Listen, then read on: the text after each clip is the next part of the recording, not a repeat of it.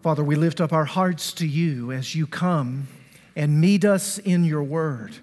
We would ask now that you would attend to us through the power of your Holy Spirit, that you would move in this place and into the lives of your people, taking the infallible and inerrant word of truth into our lives to be changed, that we might better glorify you and give witness to the grace of the gospel of Jesus Christ. Come now and meet us as we attend to your word and as you, through that word, attend to us. We ask it in Christ's name. Amen. You may be seated.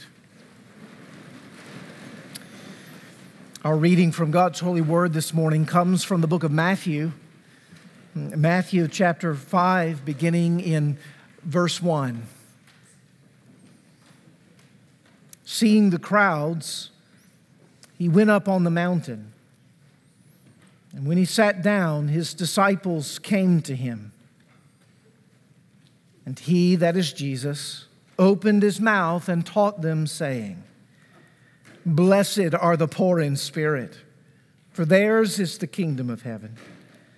Blessed are those who mourn, for they shall be comforted.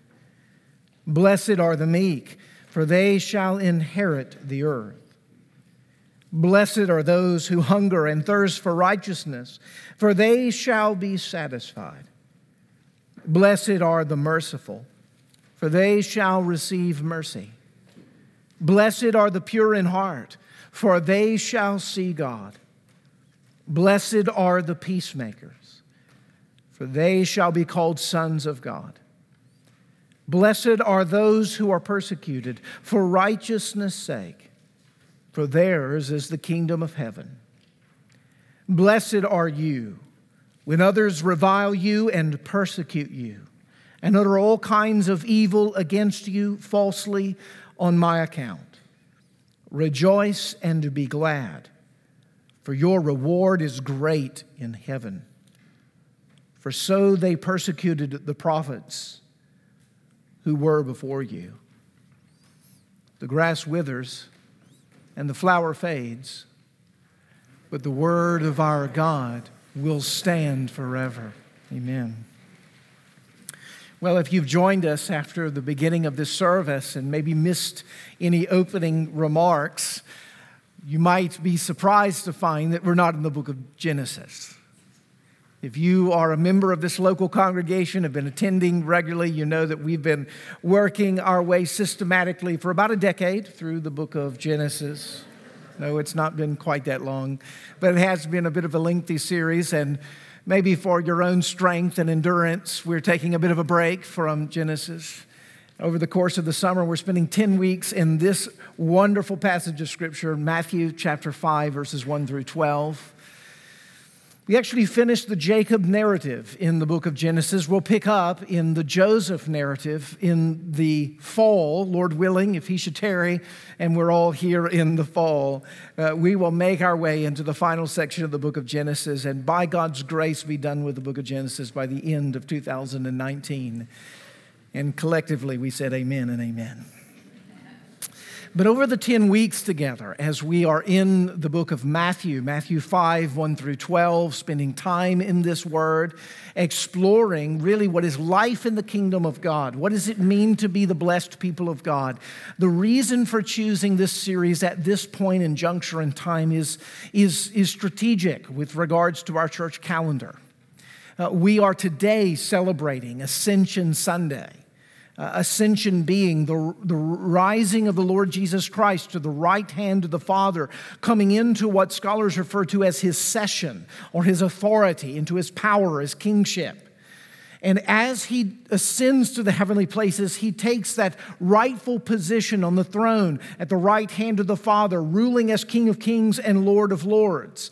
And he promises, as he had said to his disciples earlier, that when he ascends to the Father, it's actually better that he do so, for then he will send his Spirit and his spirit will be with his church, and we will experience the power of his indwellingness. And the advance of his church will go through the work of the Spirit, applying the merits of Jesus Christ, as churches are dotted throughout the book of Acts all over um, Asia Minor and all over that section of the globe that we call the Middle East.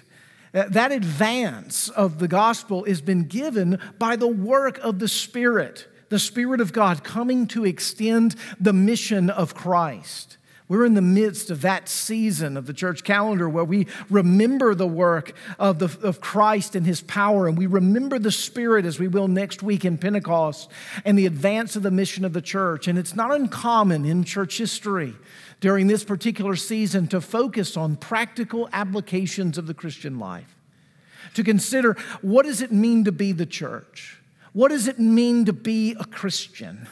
Well, what would it look like for, for you and I to be further shaped as a corporate body into the vision of the church as given by the New Testament? What would it look like for the image of Christ to be more greatly conformed to us individually that we might bear witness of his glory?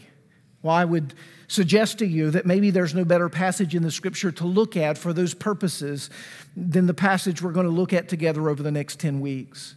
Matthew chapter 5, verses 1 to 12, these well known, very familiar words known as the Beatitudes, a, a word that simply means blessing. We are looking at the people in whom Jesus says are the blessed people people who are blessed in according to Jesus' terms, according to his definitions. We are looking at what the church, what a Christian is actually meant to be. Now, in saying it that way, it is in some sense um, to be expected because the Beatitudes may be um, maybe the most familiar of all of Jesus' teaching, at least arguably so. But alongside that, we might also suggest it's probably the most misunderstood of Jesus' teaching simultaneously. When we read through the Beatitudes and we think to ourselves, and someone says, Oh, we're going to look at the Beatitudes, we go, Oh, the Beatitudes. Oh, that wonderful section of Scripture. Blessed are those who mourn, for they shall be comforted. Blessed are those who are persecuted on my behalf for theirs is the kingdom of God. Oh, what a blessing it is to hear those words. Really. I, I, forgive me if I don't immediately see the blessing in the blessings of Matthew 5, 1 through 12. It's almost as if we're not listening to it. If we too easily just run to say, oh, what a blessing to study the Beatitudes. For the Beatitudes, if you're not careful, will actually transform your life. Because the Beatitudes are picturing for you a kingdom that is not of this world, a way of looking and viewing the world and experiencing the world that has nothing to do with the categories of the world, but everything to do with what is the upside down kingdom, which is to say, the right side up kingdom of Jesus Christ, the one that He's come to establish. And you, if you are a believer in the Lord Jesus Christ today, it's the kingdom that you're a part of. It's these words, these beatitudes that are to be characteristic of a Christian's life. This is a picture of our lifestyle. This is a picture of our values. This is a picture of our behavior. When we look at the Beatitudes, we're looking at what it is we're meant to be. And to be quite honest, when we look at it, it's not immediately flattering. It's not what we would sign on the dotted line to sign up for eagerly. We need to have the eyes of the vision of faith and an understanding of the kingdom to be able to want this picture of the Christian life to be true of our experience of it. Two errors that we often see in approaching Matthew chapter 5, 1 through 12. Uh, errors that can send us far astray from the purposes of Jesus in this passage. In church history, some have argued that Jesus is really laying out in Matthew 5 1 to 12 the pathway for salvation. That if we consider the teachings of the blessedness of Christ in this passage, he is teaching us of what it would mean to enter the kingdom of God the path that we should walk in order to enter the narrow gate, as it were, into that kingdom of which He is Lord. But if we were to look at this passage as if it's laying out the pathway of salvation, we'd be, well, we'd be forced to think that the Lord Jesus is drawing us into a salvation by works plan. You know, do your best at being poor in spirit. Merciful and pure and hungering and thirsting for righteousness. Do your best, and at the end, we'll see how you did. We'll grade you, we'll score you, we'll see if you pass, and if you pass, you're going to get into the kingdom. You can imagine how miserable such an existence would be.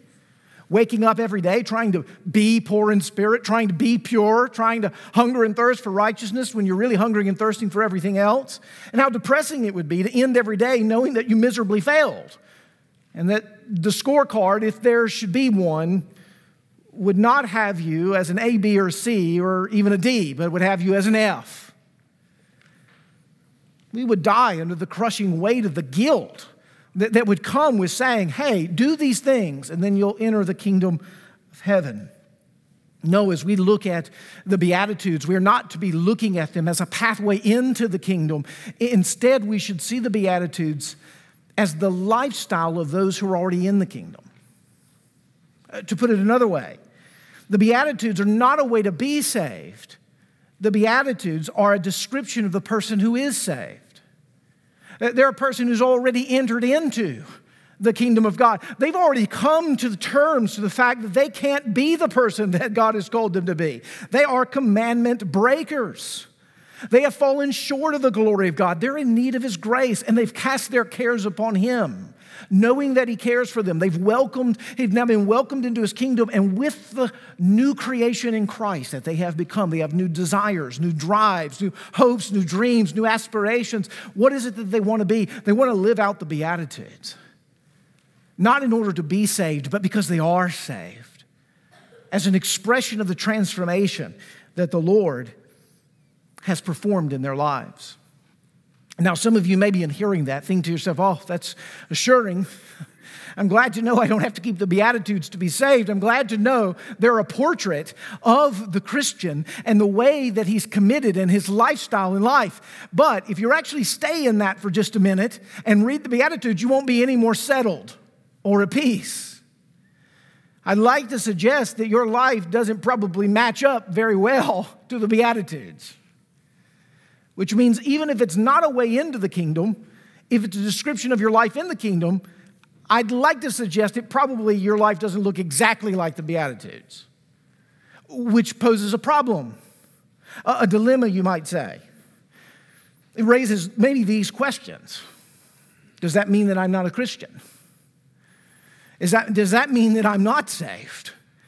If this is a description of what it means to be saved, and I see that there are many aspects that are not often true of me in my living of the Christian life. Does that call into question whether or not I really, truly know the Lord Jesus Christ? Well, I don't want to spend long here, but I do want to raise that reality as a part of the teaching of, of this passage that we should be a people who examine ourselves to see if we're in the faith.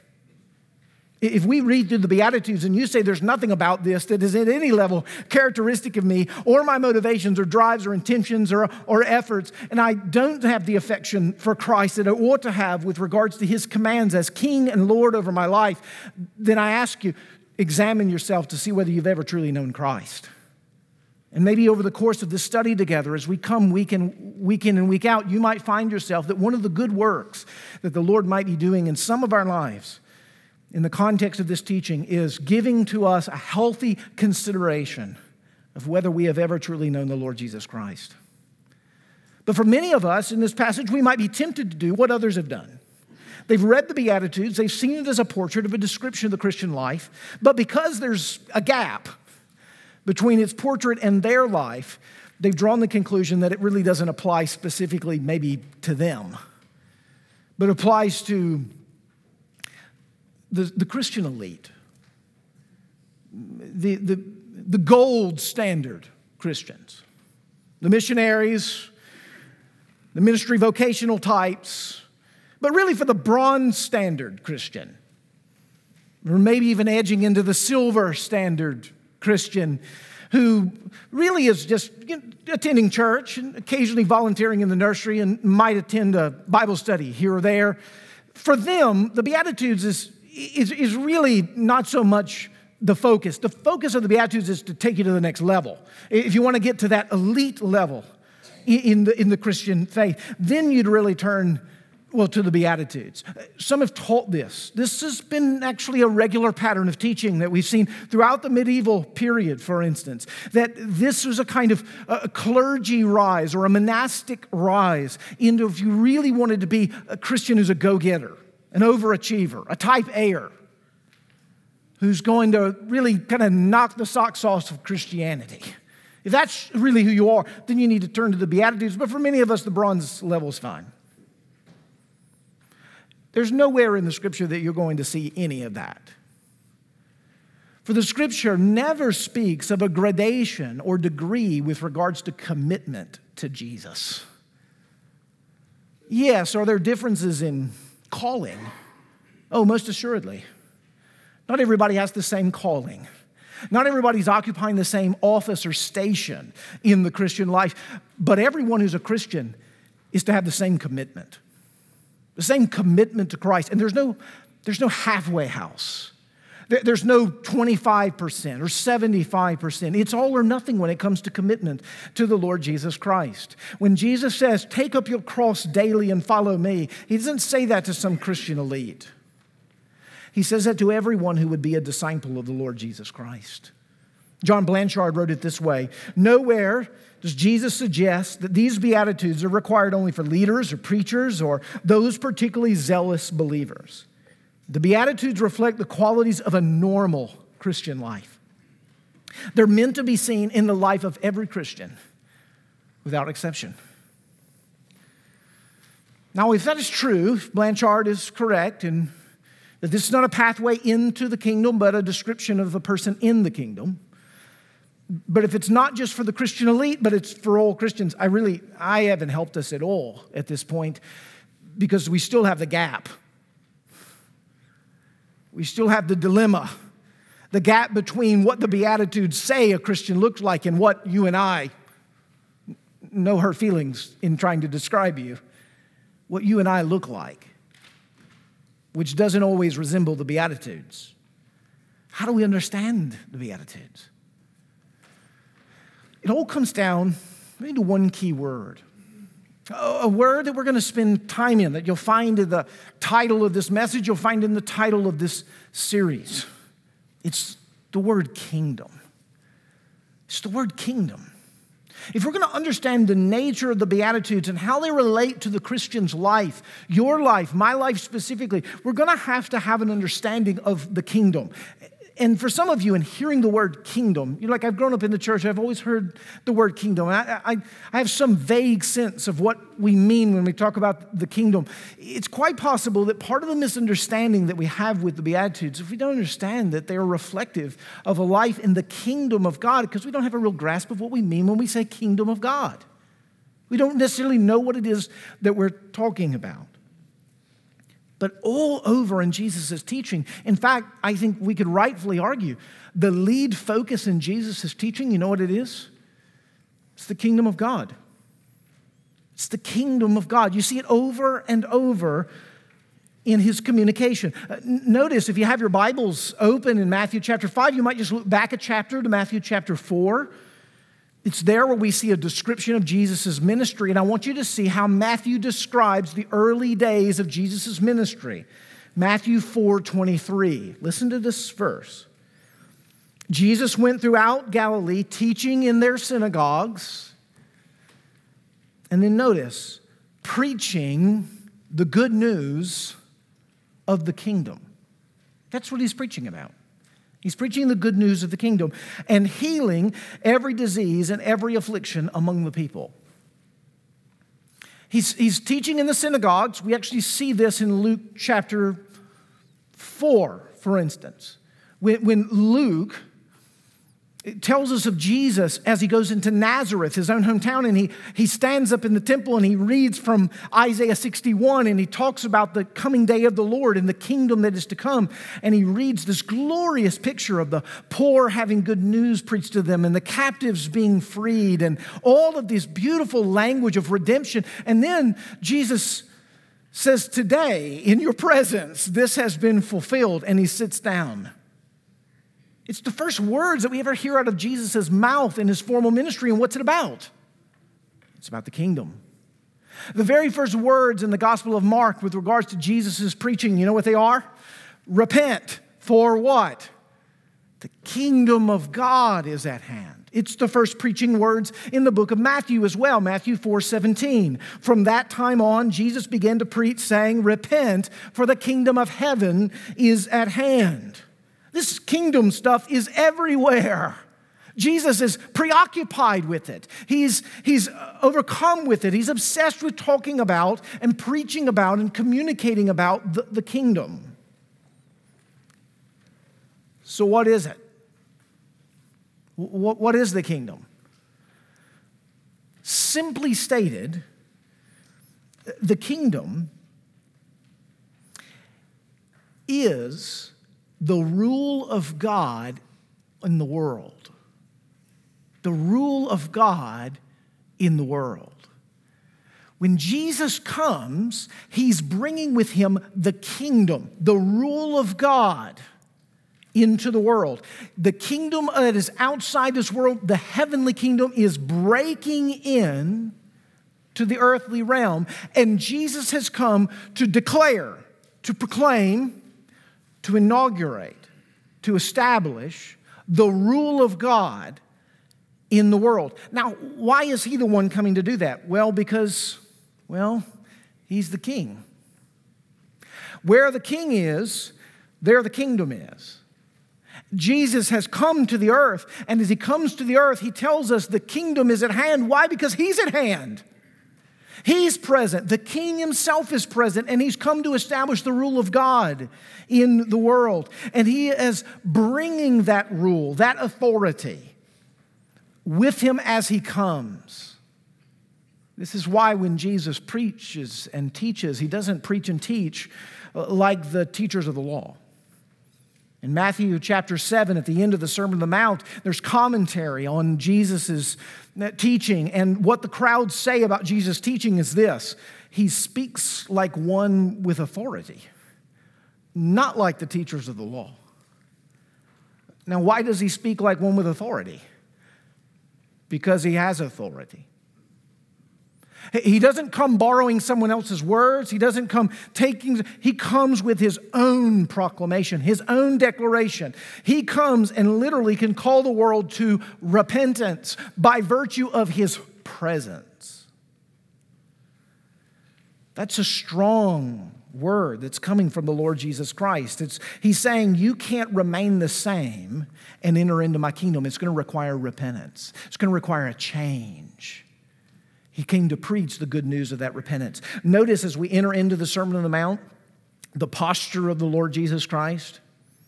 Uh, notice verses 1 and 2 of chapter 5. Seeing the crowds, he went up on the mountain. Here he is, almost like a a new Moses or a second Moses figure. He's come as one who's up on a mountain to declare the law of God, resembling Moses in the Old Testament who went up on the mountain to receive the commandments of the Lord. Here is Jesus coming on the mountain to speak the commandments of the Lord. He's declaring, as it were, the very commands of the Lord. But then notice his posture.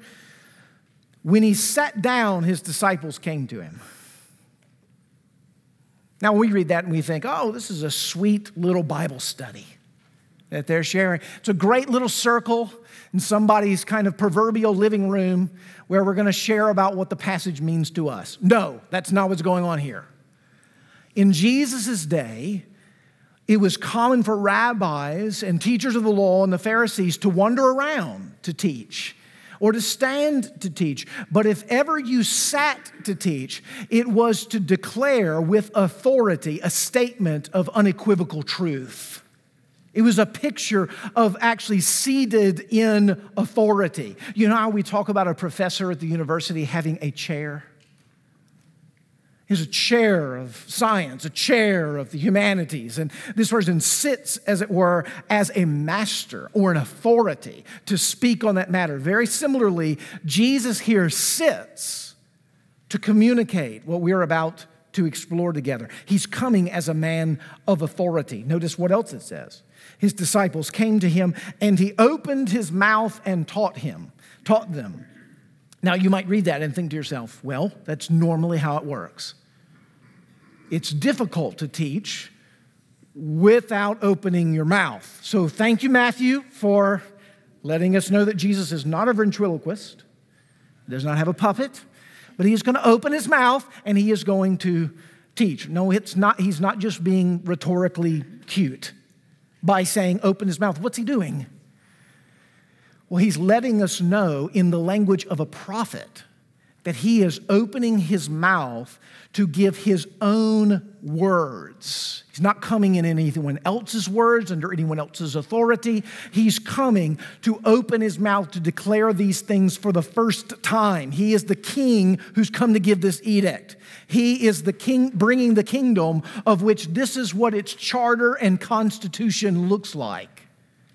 He's giving us a portrait as a king in the posture of a king with the words of a king, teaching as someone who has authority, not like the teachers of the law. So, as we come into the Beatitudes, this is what's really important. This is an exercise of Jesus' ascension or his kingship, his authority. It's an exercise of his power. And to enter into this teaching is to say, I want to submit to the teaching of King Jesus. I want to live within the sphere of his kingdom, the kingdom that he has come to bring. Now, why do I say that? Well, if you look at the Beatitudes themselves, you'll see that not only is, is there speaking of the kingdom leading up to the Beatitudes, but notice they're speaking of the kingdom within the Beatitudes. Just to give a kind of 30,000 foot view for a second, look at the very first of the Beatitudes, verse 3. Blessed are the poor in spirit, for theirs is the kingdom of heaven. It's the very first of the Beatitudes. It's, it's reward, the reward for the poor in spirit, the blessing of the reward in spirit is theirs is the kingdom of heaven. They have the kingdom. Notice the last of the Beatitudes, verse 10. Blessed are those who are persecuted for righteousness' sake, for theirs is the kingdom of heaven. Now, interestingly, the Beatitudes are structured, eight of them in total, with the first one and the last one focused on what? The kingdom of heaven, the rule of God, the very thing that Jesus has been preaching leading up to uh, the Sermon on the Mount. Well, in, in beautiful Old Testament imagery, what's sometimes referred to as an inclusio, where the beginning and the end echo the same content, it's meant to teach us that everything in the middle has to do with the very things that are on the end. Just as we begin the Beatitudes focused on the kingdom of heaven, we end the Beatitudes focused on the kingdom of heaven, which means everything in the middle is about what? Life in the kingdom of heaven. The, all of the promises that are given to us about the blessed life have to do with living under the leadership or the rulership of Christ and entering into and living out of his kingdom. Notice this secondly. The first and the last of the Beatitudes are in what tense? They're in the present tense. Blessed are the poor in spirit, for theirs is the kingdom of heaven. Verse 10 Blessed are those who are persecuted for righteousness' sake, for theirs is the kingdom of heaven. Those are the only two that are present in all of the Beatitudes, telling us again that Jesus has done what? Brought the kingdom. It's in your midst. It's even as he will describe it uh, later in the gospel, it's inside of you. The rule of God and the power of God and the kingdom of God is inside of you. Blessed are those who are poor in spirit. Blessed are those who are persecuted for righteousness' sake, for theirs is the kingdom of heaven. So this means that on the, in the beginning and on the end, we're hemmed in by this picture of the kingdom, and the kingdom is present. But then notice something really curious. All of the other blessings are in the future. Blessed are those who mourn, for they shall be comforted. Blessed are those who are meek, for they shall inherit the earth. Blessed are those who hunger and thirst for righteousness, for they shall be satisfied. Blessed are those who are merciful, for they shall receive mercy. Blessed are those who are pure in heart, for they shall see God. Blessed are the peacemakers, for they shall be called sons of God. They're in the future. Interestingly, it says that they're presently blessed, because of what they'll get in the future. Did you catch that? This may sound really odd. Blessed are those who mourn. Notice it doesn't say, Blessed will be those of you who are mourning, for later you will be comforted. Doesn't say that. Blessed are those right now. If you're mourning, if you're in the midst of sorrow, if you're in the midst of heartache, if you're feeling and experiencing the effects of the fall, right now in your sorrow, you are blessed. This passage says, Why? Because in the future, you will be comforted. It doesn't say your blessing is coming. No, your blessing is present because you know what's coming. Now, if you can experience that with me in this space and time right now, you know the difference between entering into suffering, for instance, with not being sure about the future. And you know what it's like entering into, into suffering, knowing the positive future and its outcome. And what happens in that moment when you know the outcome of something, that future blessing, what happens? It breaks in now upon you. It breaks in upon your heart. Like, for instance, when I realize there's an injustice that's taking place, and I know that this injustice is not going to be righted in my own time and space and history, and I'll likely go to my grave not seeing that justice made right or my heart being broken. But what I can do in space and time and history is know that in the end, before Almighty God, all things will be made right. And He will bring all things to full justice, and He will wipe away every tear and he will bring forth the full comfort of everyone who suffers in his name and for his sake. Do you know what's happening in that moment? I'm experiencing in my own soul that reality now. Do you know what that is? The kingdom coming. That's the kingdom breaking in upon you. The reality of Christ's rule and his reality is coming now. It's breaking in upon you. It's, it's capturing more of your heart experientially. Do you see why in Matthew chapter 4 when it says Jesus came preaching the kingdom of God? And then what did he do next?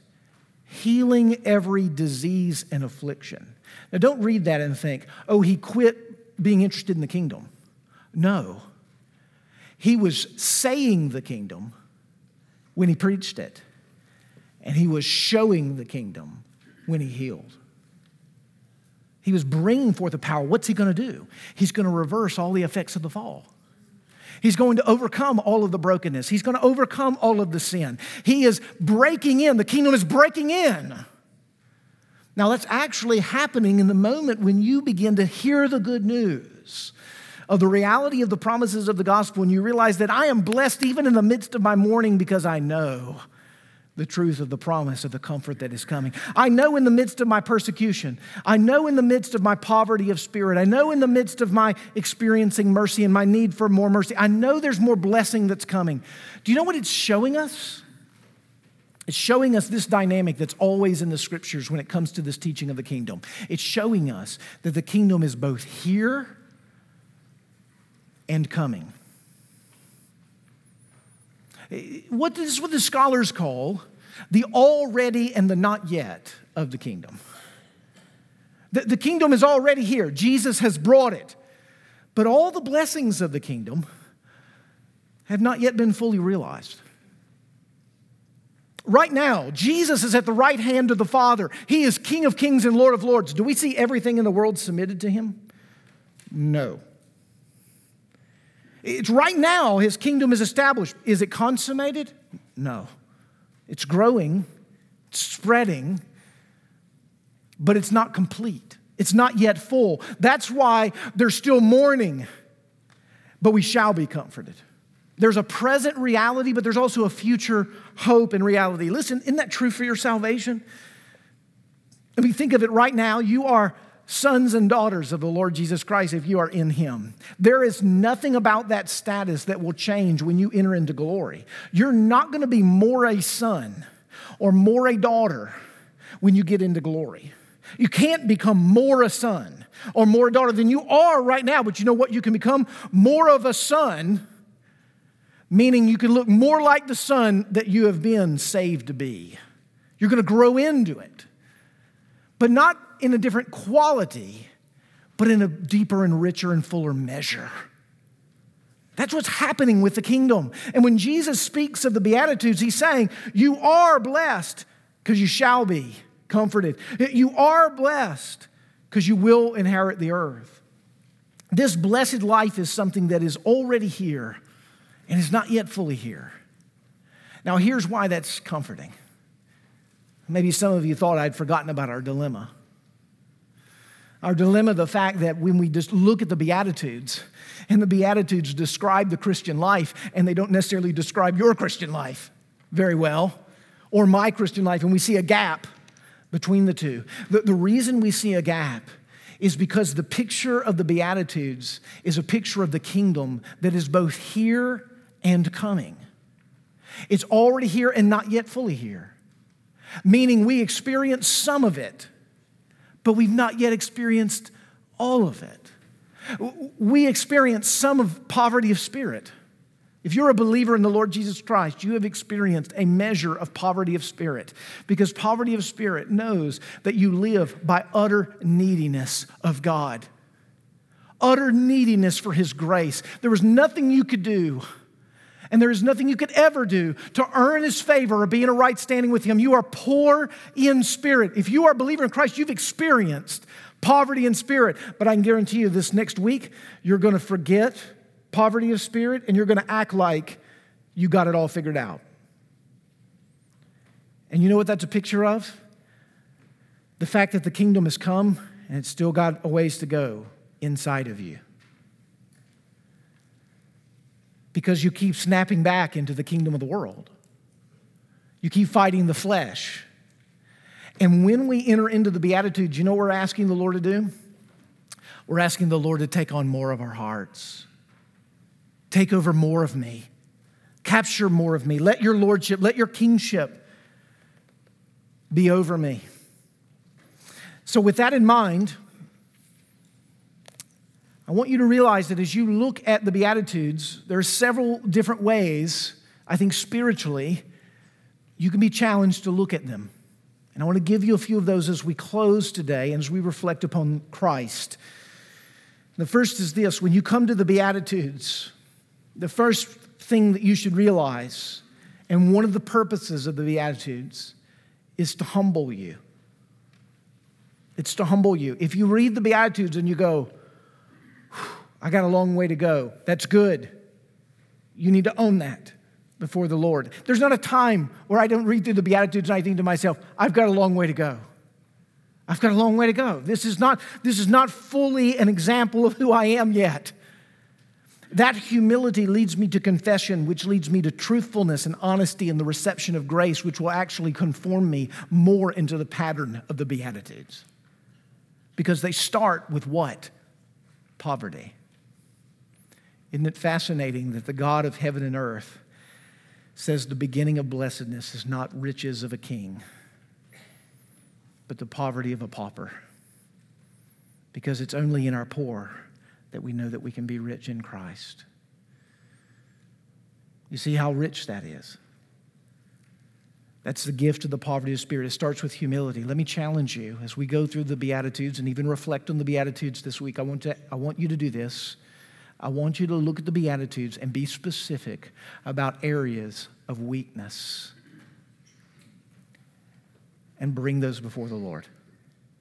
Bring those before the Lord. That's part of the discipline of the Beatitudes. It's part of what God's calling us to. The second thing the Lord is calling us to in the Beatitudes is assurance. Is assurance. He's calling us to humility, but he's also calling us to assurance. Because as soon as I think to myself, I've got a long way to go, I can read back through the Beatitudes and reflect on my former self from 10 years ago, or 20 years ago, or 30 years ago, as the case may be. And you know what I can also say with joy? Not just that I've got a long way to go, I can also say, I've come a long way. Praise be to God. There, there's changes. Like there's, there's differences from the, the Nate of 10 years ago. and of 15 and 20 years ago. The Nate of 10 and 15 and 20 years ago was worried about and preoccupied with certain things that are different now. And I see victory in areas, and I see I see new areas that need work on. And that is the evidence of God work in my life. I'm assured, I'm encouraged. I'm blessed that though I've got a long way to go, I've come a long way by God's grace. That's a blessing. There needs to be a discipline as we approach the Beatitudes, not to move towards hopelessness for how far it is we have to go, but also to look back and be encouraged about how far the Lord has brought us. Give us encouragement and assurance in the faith. Now, for some of you in this room, you're going to need help. You're going to need to talk to someone who knows you well, who can give you encouragement because you can't see any encouragement when you look at your life. I know who you are. I have a similar disease. We need to help each other and to say, brother, sister in Christ, I see the Lord at work at you in this way. Be encouraged. The Beatitudes will humble us, the Beatitudes will assure us. Thirdly, the Beatitudes will give us hope. Not only will we say, I've got a long way to go, I've come a long way, but we can say, This is who I want to be. gives us hope to become the person that the Beatitudes is setting forth. This is who I want to be. That sense of hope to say, I know that the Lord God has purchased me with his blood. He has charged the righteousness of Jesus to me. That which he has begun in me, he will bring to completion. It's not a matter of if I will grow into the Beatitudes, but when. Praise be to God in hope, I'm going to put my hand to the plow and go after it. That's a spirit that comes out of the Beatitudes. A spirit of hope, a spirit of commitment, a spirit of confidence that the Lord can and will do this. And it will address your cynicism. Your cynicism about not being able to grow, or that so and so certainly will never grow, or that situation, well, it'll never change. That hopelessness, you know what that is? Kingdom of the flesh, kingdom of the world. The, kingdom of God says, He is Lord over all, and there is nothing that He can't change with just the word of his power. He sits in the heavens and he does whatever it is he pleases. He holds kings' hearts like rivers in his hands. He turns them however it is he wishes. On an Ascension Sunday, we should have hope in the recognition of the power of God that he can bring this change in our life. And finally, it should bring us thanksgiving. Thanksgiving because when we look at this passage, brothers and sisters, we shouldn't just be concerned about us. We should be concerned about us, but we shouldn't be just concerned about us. In fact, we should be primarily focused on Jesus. Because do you know what this passage is really about? It's really about Him. Who is the one real blessed man?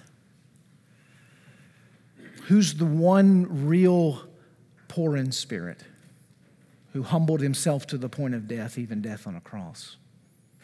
Who's the one who is known as a man of sorrows and acquainted with grief? The one who mourned, who now is comforted at the right hand of the Father? Who is the one who is quiet and gentle, who doesn't snuff out a smoldering wick or, or break a bruised reed? Who is it that really hungers and thirsts for righteousness? It's not you and me. It was Jesus, who his meat and his drink was to do the will of the Father. Who is it that's really merciful? It's Christ the one who is constantly covering our sins with his blood and extending to us the mercy and the grace that we do not deserve. Who is it that's real pure in heart? You? There was no guile found in his mouth. There was not the least shred and taint of sin or iniquity anywhere in his character. Only Jesus is pure in heart. Who's the peacemaker? He is the peacemaker. He's the only one who reconciles heaven and earth. He's the only one who can bring a peace that surpasses all comprehension because he's the only one who's won that peace for us by satisfying the wrath of God on the cross and being victorious over the grave. Who is the one that was blessed? In the midst of persecution for righteousness' sake, was it not the one who is your crucified Lord? That one who the one person who never deserved persecution is the one person who received the worst persecution. For what purpose? Because he was righteous, not because he was a sinner. This is why Jesus says, Blessed are those who are like this. Why? Because that's him. It's all about him. The whole thing is about him. Do you see why this is Thanksgiving? Should be at the very center of the Beatitudes. This is not ultimately just about your growth. It's not ultimately about us becoming something, it's about us seeing that He is the something that we need. He is the fullness of all of what the Beatitudes teach. The reason we can be utterly confident that we will become these people in Christ is because this is who He is, and we get all of who He is through the cross and the resurrection, and now His power and ascension. We get it, it's ours. The beauty of the Beatitudes is not merely grow into this. The Beatitudes is you will be this in Christ. Now grow into it. Do you see the joy of thanksgiving that that brings? Do you see the light and easy yoke this is? If we are to walk out tomorrow morning and try to be poor in spirit, we're going to fall flat on our face.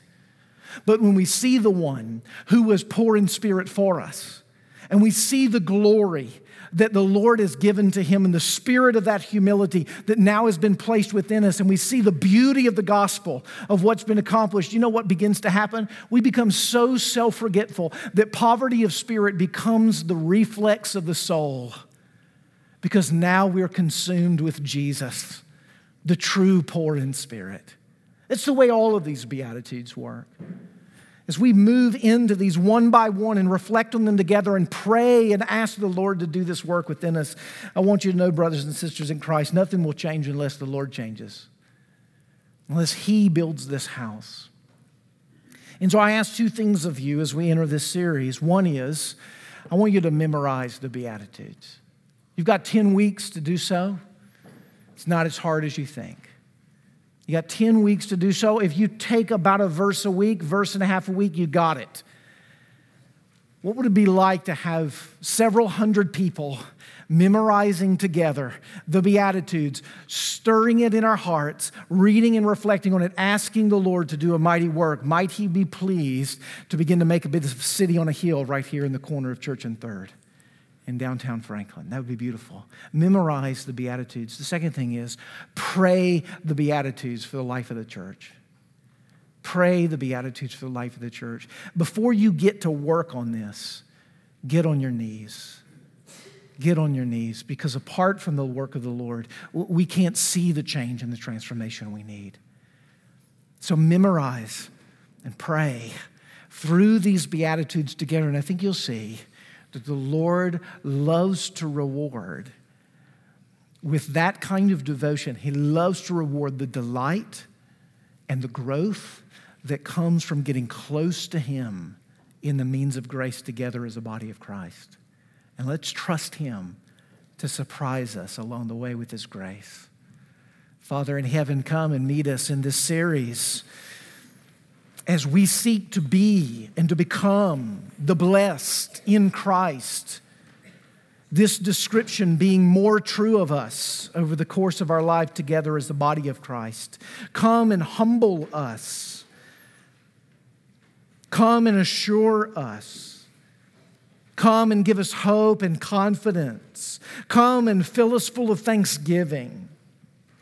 Help us in the study of these Beatitudes to begin to have the kingdom that is coming breaking in more upon our hearts so that more of us has been conquered by Jesus.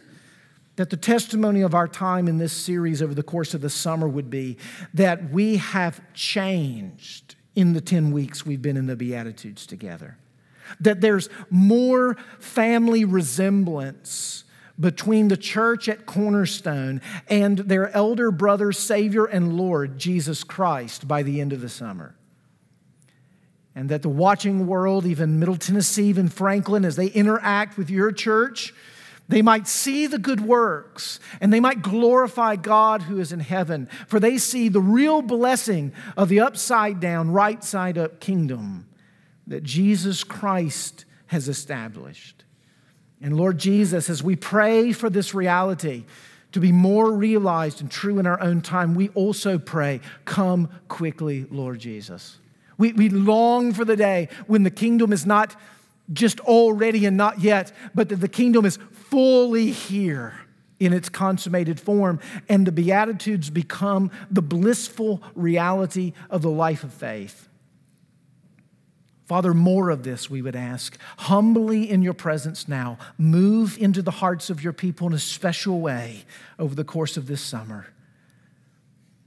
so that your name might be praised and we might rejoice with great joy at the work of God in our midst. We ask this in Jesus' name and for his glory. Amen.